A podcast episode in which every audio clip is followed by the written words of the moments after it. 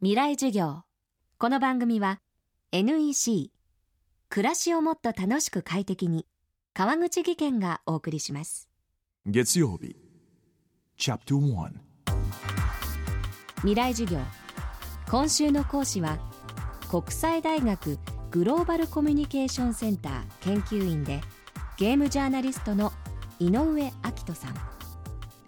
井上さんは昨年の震災後の電力不足の中ツイッターを利用する電気メーターという節電ゲームを発表。これが話題となりゲーミフィケーションという言葉を世に広めるきっかけを作りました。今回はこのゲーミフィケーションという考え方がこれから世界をどう変えていくのか井上さんに伺っていきます。未来授業1時間目。テーマはゲーミフィケーションとは何か？ゲーミフィケーションって、まあ、まだ聞き慣れない方結構多い言葉だと思うんですけれどもゲームの仕組みみたいな楽しいこととかっていうのを、まあ、日常生活社会生活のいろいろなところに組み込んでいこうというような話ですね。まあ、もうちょっと細かく言うとですねあのやっぱここ数年、まあ、56年ぐらいで、まあ、SNS ですとか携帯電話ですとか、まあ、あとこうライフログと言われるような、まあ、いろんなセンサーみたいなものだとかがですねすごい低コストになったり、まあ、そこら中に広まってきたおかげでそういうこうゲームみたいな仕掛けを日常に展開しやすくなったんですよね。で、まあ、そこでこういろいろなサービスが出てきて、え今あのビジネス的にもちょっと大きな成長が、え始まってますというところに対してそういうゲーミフィケーションって言葉をが乗っかってきたっていうことですね。日常の中にゲームっぽいものって今までありましたよねって、まあ、あのよく言われるんですね。で例えばまあラジオ体操のハンコを集めるのとかあれちょっとゲームっぽいじゃんだとかあるいはあのスタンプラリーとかあるよねと。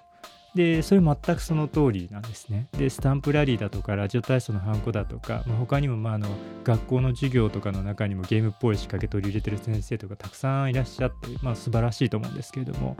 えー、じゃあ何が違うのかというとそれらもゲームですもちろん。でただ多くの人がどのぐらいそれをプレイしやすいかであるだとか遊びやすいかであるだとかえー、そういったものを昔よりも作りやすくなったかどうかだとかそういったところが大きく変わってるんですね。ラジオ体操のハンコをやろうと思ったらまあ台紙を用意してハンコを用意してっていうまあやっぱ物をちゃんと用意しなきゃいけないで景品も用意しなきゃいけないでスタンプラリーで言ったら台紙用意してスタンプ用意してあれスタンプ結構こう駅ごとに全部違うので結構大変ですよね。ああいうものを用意するの。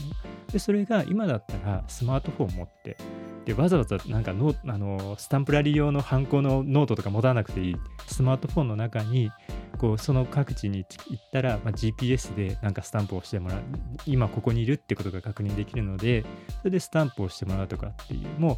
あの費用ものすごくこれ安くなってますよね。そういう費用が安くなっていろんなところにいろんなゲームがあの展開しやすくなったらゲームとして洗練されていくと思うんですよね。ゲームって例えてみると料理みたいなものだと僕思ってましてですっごい濃い味の料理食べさせると好きな人はすごい好きだけど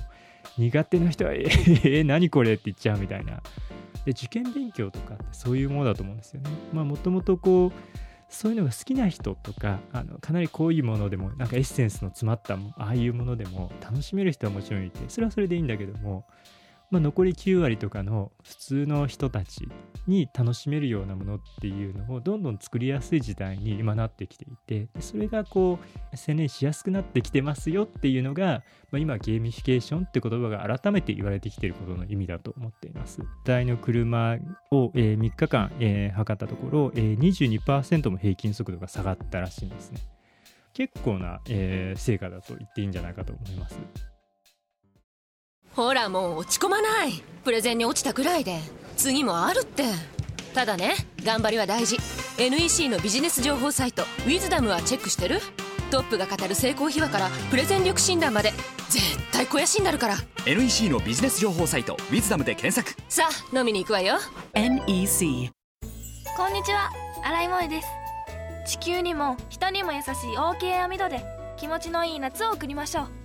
萌えは網戸でエコライフ川口技研の OK 網戸網戸買うなら OK 網戸未来授業。この番組は NEC 暮らしをもっと楽しく快適に川口義賢がお送りしました